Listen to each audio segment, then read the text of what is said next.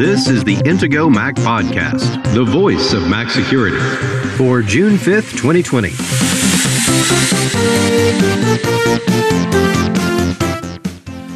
Apple patches a vulnerability that allowed jailbreaking, adds a way to protect your phone from unlocking with Face ID. Scams are now taking advantage of the COVID 19 pandemic, and Google is sued for $5 billion.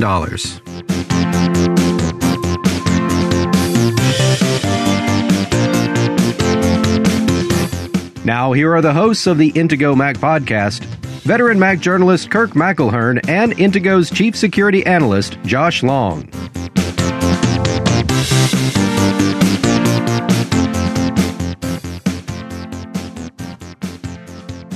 Good morning, Josh. How are you today? I'm doing well, Kirk. How are you? I'm doing great. I want you to share the anecdote that you shared with me before we started recording about how you got into computer security. This is what, 25 years ago? It was, uh, it was a long time ago. Yeah. I think the first time that I ever really thought much about computer security, about malware, and which was really just called viruses at the time, uh, was that I had a cousin who showed me a book that he had checked out from the library or something that was called Computer Viruses, Artificial Life and Evolution by Mark Ludwig.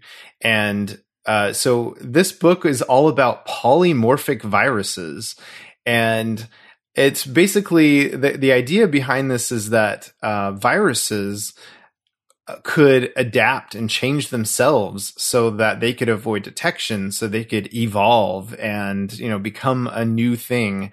And so the a lot of the book was talking about sort of theories about well what actually defines life and does that mean that these viruses that can change themselves are alive?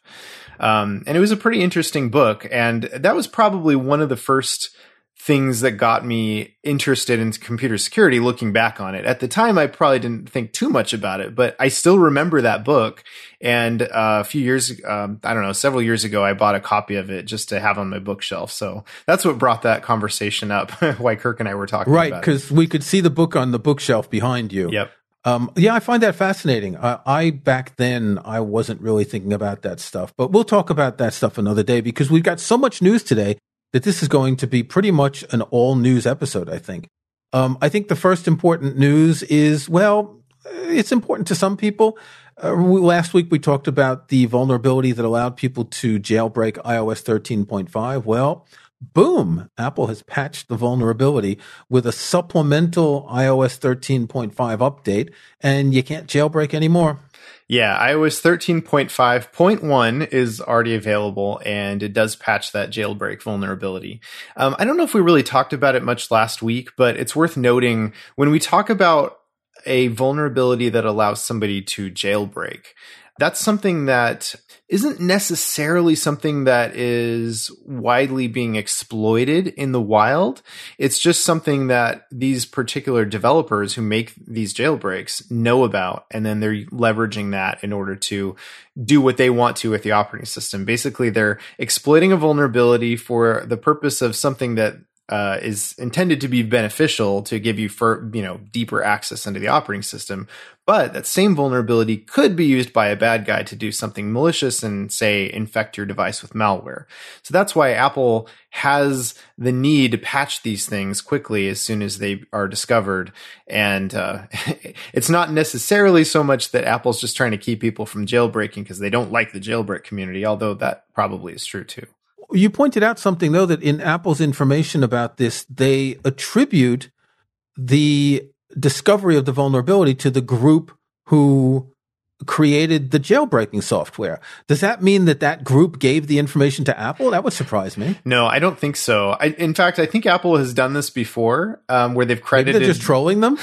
Maybe, yeah. They kind of give credit to the jailbreaker, you know, uh, or the jailbreak community, and say, "Oh yeah, they reported this vulnerability." But I don't think it was so much that like they went to Apple with the vulnerability as as it was that well they started using that vulnerability, which is how Apple became aware of it.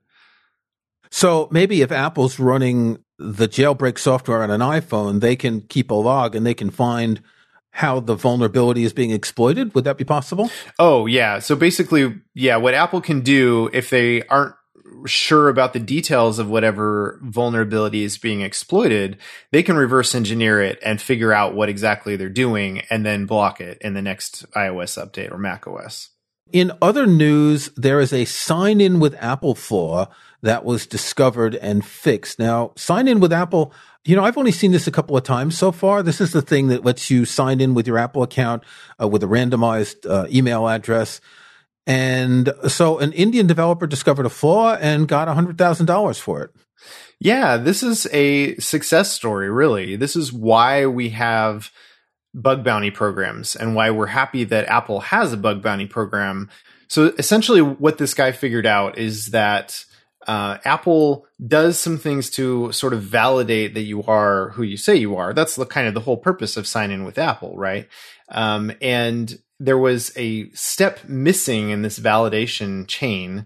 So when they're verifying your identity, there's there's kind of a couple steps in the process, and on the second step, they didn't actually check to see if you're still the same person as on the first step. And so basically what that meant is that somebody with sort of a, maybe a privileged network position, maybe somebody who's already got access in some way to your device, uh, maybe they're already kind of tapping into your communications and spying on you. Um, if they could inject a request in between there, after that first validation, they can basically pretend to be anybody else, which is kind of scary. Right. You don't want a vulnerability like that because that means anybody could pretend to be anybody else. Right. And so, um, so this was a pretty serious one, and thankfully, um, it was reported to Apple. He got the, I think, the maximum payout that Apple offers, hundred thousand dollars or the equivalent in his uh, currency. So that was uh, a pretty cool uh, way to make some some good cash. And uh, I'm waiting for you to discover a vulnerability, Josh. You know, I have reported vulnerabilities to Apple before. They did credit me once for a service vulnerability uh, that I reported to them, and this was way before they had a bug bounty program. So I might have been able to get a little money, but uh, yeah, there was no bug bounty program at the time. You should like take your weekends and start hunting for bugs to you know, it could be interesting. yeah, I'm, I'm, uh, maybe I'll think about we'll that. Try and find some polymorphic viruses while you're out there. um, ju- just to finish up on this particular vulnerability, mm-hmm. Apple says that it investigated server logs and found no evidence that the vulnerability was exploited in the wild. In other words, they didn't inhale. Mm. Apple would not come out and say that they did find evidence if it was in the wild, would they? Um, well, they might. I mean, a lot of companies are being a little more transparent these days with things like that. So, uh, but yeah, I mean, you don't know. You you know that Apple has found no evidence in their logs of this. That doesn't I don't know if that necessarily means that it never happened. It just means that they haven't found evidence of it. Uh, right. You know, I don't know how right. you can't Apple's prove a logs are. Yeah, exactly. It's yeah. hard. It's much harder to prove a negative. So, um, yeah, if they had said, "Oh, we found evidence of this," well, okay, great, you found it in your logs. But to, for them to say we didn't find evidence of this doesn't necessarily mean it didn't happen. Yeah. Okay. Um, just a reminder today: uh, if you have an iPhone with Face ID, you may be in a situation in the current climate and the current atmosphere where you don't want a third party to pick up your phone and hold it in front of your face to unlock it. Not getting into any specific situations, but um, we're just going to put a link in the show notes to an Apple technical document to temporarily disable Face ID. Press and hold the side button and either volume button for two seconds. After the sliders appear, press the side button immediately to lock the phone. So press and hold two, press again. And you can do this with the phone in your pocket. Now, the next time you unlock your iPhone with your passcode, Face ID will be enabled again. Uh, so if you really want to turn it off permanently, go to settings, Face ID and passcode, and then turn it off. But this just prevents, you know, certain people who might want to look at your phone when you're, I don't know, can't move your hands, for example. Yeah, we, have mentioned this before, but um, it, it is a good idea if and this works with anybody who might be um, trying to to grab your phone from you. Maybe someone is approaching you in a parking lot or something like that. And you know you can reach into your pocket wherever you've got your phone and you know hit this key press combination and make sure that let's say if they do something to you they can't hold the phone up to your face uh, to unlock it and get right. into it. Yeah. So it's it's a very useful thing to to know um, everyone should memorize this key key combination uh, for their particular device to make sure that uh, uh that doesn't happen to them Okay, we've got two stories this week about end to end encryption. And I think people who aren't involved with computers at any serious level don't understand what end to end encryption is and how it works. So the first article is from the BBC. The BBC World Service Director calls for trusted news access to chat apps. Now, the BBC World Service is radio and TV broadcast around the world. And this gentleman, Jamie Angus, is essentially talking about misinformation and fake news that spread, and he's particularly uh, pointing at WhatsApp, which has WhatsApp groups, which I'm told are very, very popular in countries like India. So here's what he says. On a web page, it's easy to search and uncover disinformation. So we can imagine the BBC is looking around to find disinformation because they have so much time and they want to, you know, say something against it. He continues, one of the really difficult things about chat apps and particularly WhatsApp is that the material is end to end encrypted. It can't be searched and it is often very hard for us to find that something has been circulated until literally millions of people had seen it. Now, I'm scratching my head that all he thinks end to end encryption is for is searching in WhatsApp. It's not like getting your email or using internet banking or any other type of messaging. Yeah, when I first was looking at this article, I was scratching my head trying to figure out okay, first of all, what is he saying that he wants? And so I, I, I guess what he's saying is that he wants the BBC to have access to search through all communications that are happening on WhatsApp so they can find potential fake news stories that so, right. they that that the BBC would hire somebody to sit there and search through all of WhatsApp just right. so they could try to find fake news and then they could refute it, uh, inject themselves into conversations or whatever with like, no, here's the facts. That's really bizarre. I, I, I guess he's. It, there's a lot of hubris in this. yeah, to say the least. I, I think he he sort of seems to be thinking about this as though it's sort of like a public Facebook group uh, you know, conversation or like a, you know, old school forum discussion or something yeah. like that, a public forum. Yeah. And that's not what WhatsApp is being used for. This is something that people are using for private communications. The, the whole reason in m- many cases why people are using WhatsApp groups is because people outside of that group can't see what's being discussed. Um, exactly. For example, um, you know, I, I know of uh, a community where there are users of WhatsApp who have their own WhatsApp group where they have conversations about what goes on at their children's school and they don't necessarily want the the principal or the teachers yeah. to be able to get access to that group and see what they're talking about because they might not you know, like what they see. And so the whole point is privacy of, of these communications.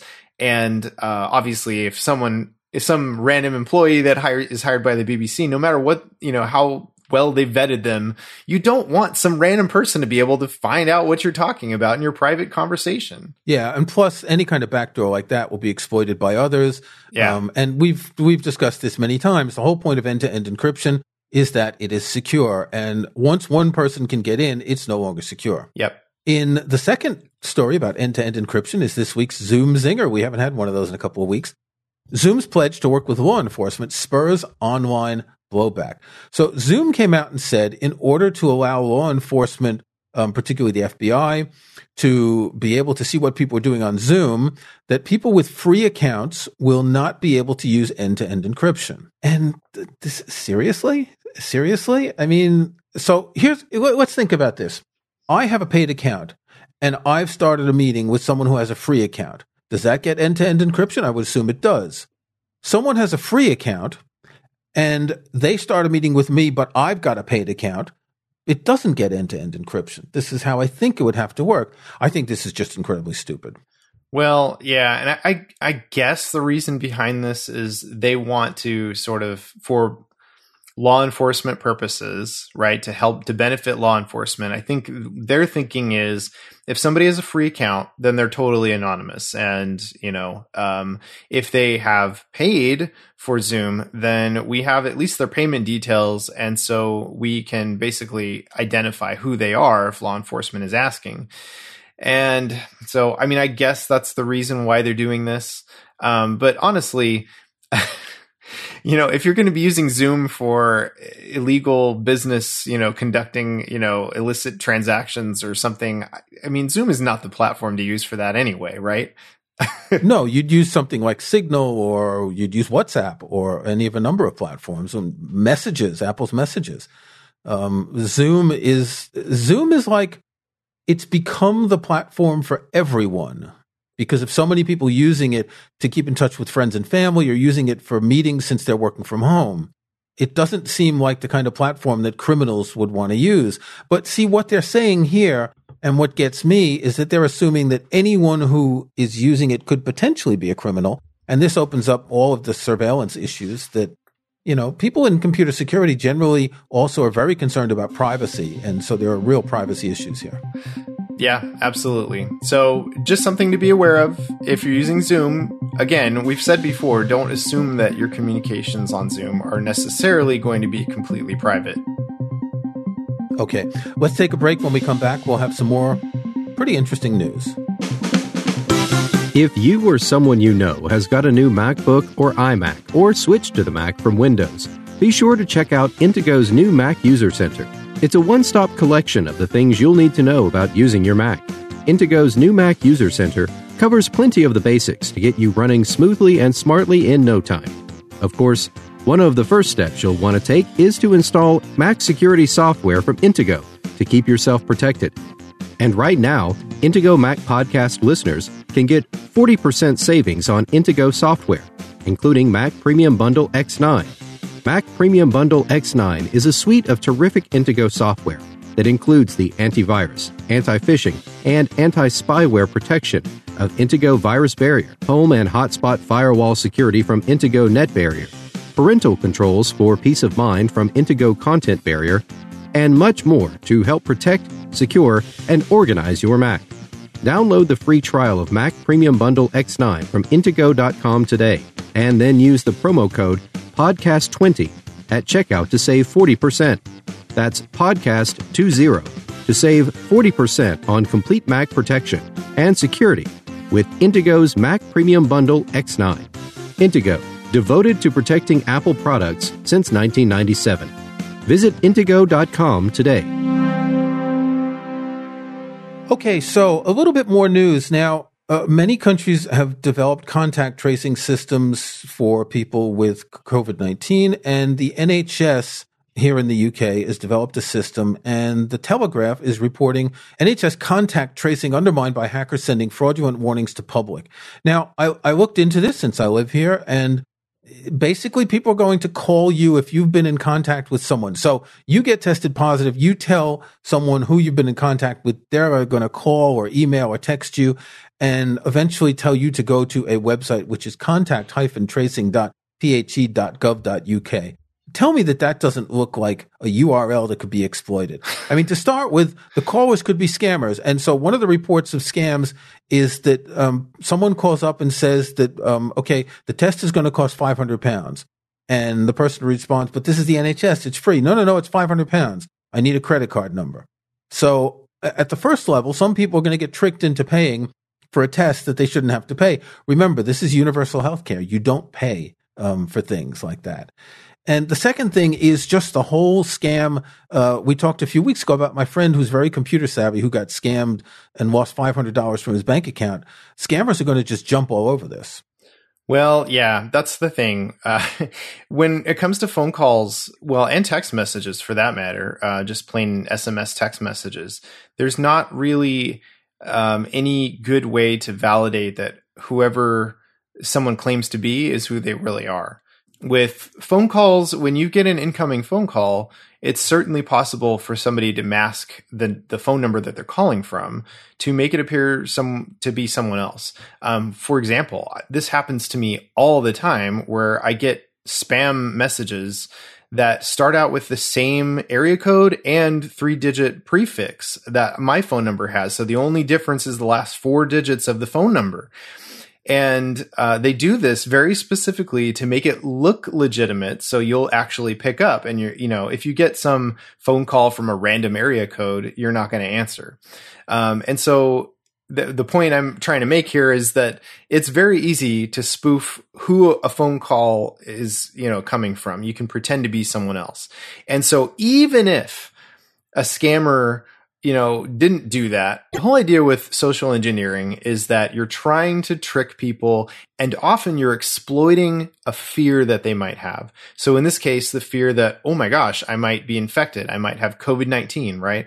And so the idea is you're, you're calling somebody up, you're claiming to be from some organization uh, that that's legitimate and has a reason to be contacting you about this, and then you can do or say anything. You can tell them to, to go to this website. You can click on, you know, send them an email and have them click on a link. And you can do whatever you want. You can infect their system. You can phish for their username and password for whatever service you want just by scaring them a little bit and making them believe that you are who you say you are. So th- that's the problem with, with any system like this. And uh, it, it's, it's just a, it's a tough, problem to solve because especially when someone is scared, they're less likely to be paying close attention to the details and they're more likely to, to fall for scams. Yeah. And I think one of the things is that the URL in question is a bit tricky. A hyphen and three dots in there. I mean, yeah. that's that's if someone's telling you over the phone. It's easy to make a mistake. Uh, if they're sending it by email, it's easy to put a fake URL and, and phishing and copy the code from the website. I think what they need to do is have a massive advertising campaign says if you're called go to nhs.uk and there should be a big link on the top of contact tracing and it's not the link on the top is just about COVID-19 information. You click that, you have a number of things about COVID-19, including contact tracing. But I think they need to do an advertising campaign to explain to people where you should go. Don't ever go to a link that someone tells you to type over the phone. nhs.uk, easy to remember. Uh, originally, it was NHS.gov UK, but they also have the .uk. Um, you were saying before the show that that people here are more likely to have double dot domains like .co.uk, right. .gov.uk, unlike in the States. Right. So I guess at least people there are a little bit more used to having a couple of dots. And, but, you know, interestingly, I don't know if this is the same case for you, but when I in Google Chrome type nhs.uk, it does a Google search instead of going directly to the site. And then it gives me a little bar I can click on. Do you mean to go to http colon slash slash nhs.uk? It could be my location is giving it to me directly, but I can try in Google Chrome and see what happens because I usually use Safari as we've said before. So nhs.uk. And yes, indeed, it gives me a Google search. That's interesting. Huh. I wonder why Google treats that URL differently as though you're trying to search for something. I was going to say because the message is, did you mean to go to http colon slash slash nhs.uk? Uh-huh. Notice not, did you mean to go to https? Uh-huh. Um, but that's kind of odd. That's kind of interesting. Yeah, huh. I wonder why Google is doing that because there's a lot of .uk. It it used to be that you you would only have .co.uk, .gov.uk, and now you actually do have a lot of dot yeah. u something dot .uk sites. I think initially you couldn't buy a .uk right. domain; it was reserved for the government. Right. So the fact that Google is doing this is sort of bizarre. A weird little side note there, but I thought that was interesting. Yeah, if I type apple.uk, for example, in my browser, it it um, resolves to apple.com slash UK.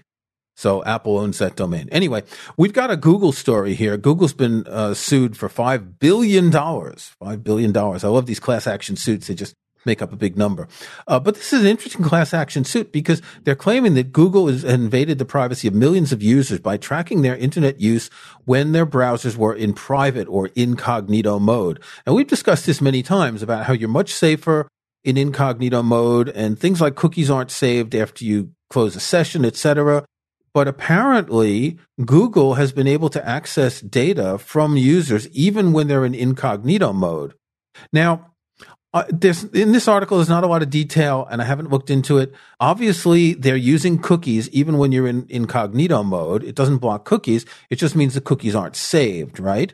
So if you're in incognito mode in one site and uh, Google Analytics sets a cookie, and you go to another site, it's going to be read by Google Analytics. But the difference is that in incognito, it shouldn't know anything about you to be able to attach that information to your more global profile. Am I correct? Yeah, I, I, I guess the the concern that people have is when they hear something like incognito or private browsing mode, they assume that this means that they are completely private and that there's nothing anybody can do to track them when they're using that mode. And that's not at all how these modes work. Uh, and and so I think that's where this uh, you know this idea came from. Uh, pe- people just have an assumption that there's going to be privacy, and it's not 100% privacy. What incognito mode does, just like any private browsing mode in other browsers, is essentially it treats it like a separate browsing session, and as soon as you close not remember not just that window but all private browsing windows in that browser once they're all closed, then it gets rid of whatever cookies were saved by those websites. But in the meantime, you go to one site and another site in another tab or another private browsing window in the same browser, and your cookies are saved across that incognito session. So it's it is certainly possible to track you from one site to the next during that session. Let me let me just give an interesting example. Imagine that um, you think this is totally private, so you open an incognito tab in the morning and you leave it open all day, and at some point during the day you go to check your Gmail account. Mm-hmm. Mm-hmm. So all that information that you've been collecting during the day in incognito mode is going to be attached to your profile once you check your Gmail account, right? Well, theoretically, it could be. Yeah. Um, I, I, don't know that that's exactly how Google behaves when it comes to like I know if you're already signed into your Gmail account and and then you open up another tab and you do a search, those searches are going to be associated with your Google account. I don't know if it works the other way around. Um, but it certainly okay, could. So let's be. say you check Gmail first thing in the morning in a in an incognito tab, yep. and then you go browsing. So all of that's going to be linked to your profile. Yes, absolutely, one hundred percent. So yeah, so what you're saying is interesting that people think that incognito mode is private, whereas it's not, and the only thing that works is like tracker blockers, ad blockers, uh, VPNs, etc. Yeah, it's it, it's it's just it. This all comes from a misunderstanding of like what exactly private browsing or incognito mode means, and that it's not really as private as you might expect it to be. It's not it's not 100% anonymizing you and you you know when you go to websites your IP address that that is the address of uh, usually your home router or whatever that is still visible to sites and they know who you are from that perspective too. Okay, last story, and this isn't an iOS story, but I found this really interesting. The BBC is reporting that a particular photo can break some Android phones. It's it's a pretty a very attractive photo actually of a sort of a sunset over a lake in the mountains and clouds and it's quite nice and apparently if you set this as wallpaper for certain android phones including samsung google pixel etc it can brick your phone and it can break it so bad that you may have to reset it to factory settings yeah, uh, we thought this was worth mentioning just because we've talked about a number of these, you know, iMessage uh, bombs.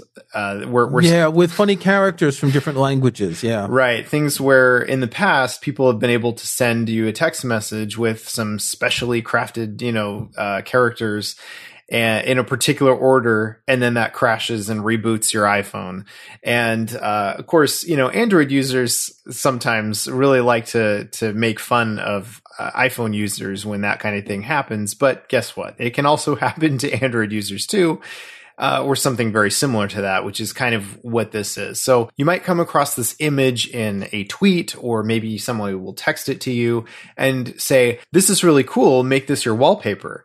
And if you actually do it, then you're stuck because the next time, you know, you're, you look at your, uh, your wallpaper, you go back to your home screen, um, then your device is going to crash and reboot And when it reboots, you're going to get to your wallpaper again and it's going to crash and reboot and you'll be stuck in this loop forever. So the reason why this is happening is that there is something called color spaces in photos and, and other sorts of graphic documents.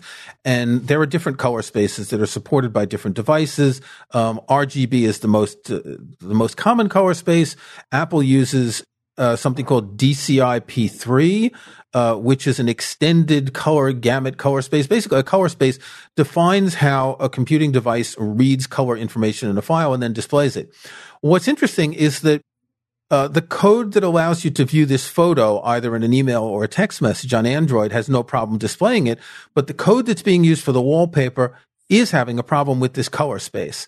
And this is why you have to reset it to factory settings because you can't reboot the phone without that wallpaper once you've set that wallpaper. Right.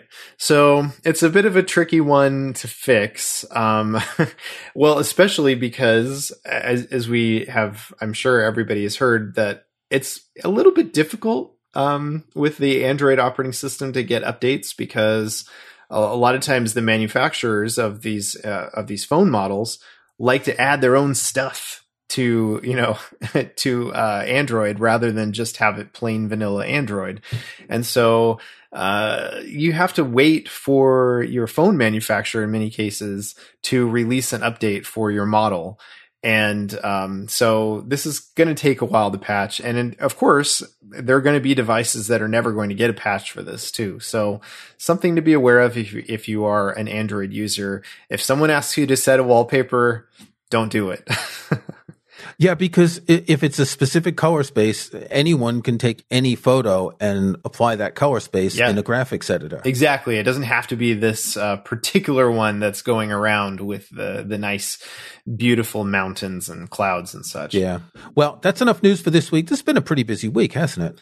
Yeah, I'd say there's been a lot of things in the security and privacy world recently. We really d- even didn't get a chance to cover every story that's out there, but um, we hope that our selection has been useful to you. Okay. Until next week, Josh, stay secure. All right. Stay secure. Thanks for listening to the Intego Mac Podcast, the voice of Mac security, with your hosts, Kirk McElhearn and Josh Long. To get every weekly episode, be sure to subscribe at Apple Podcasts or in your favorite podcast app. And, if you can, leave a rating, a like, or a review. Links to topics and information mentioned in the podcast can be found in the online show notes for the episode at podcast.intego.com. The Intego website is also where to find details on the full line of Intego security and utility software. Intego.com.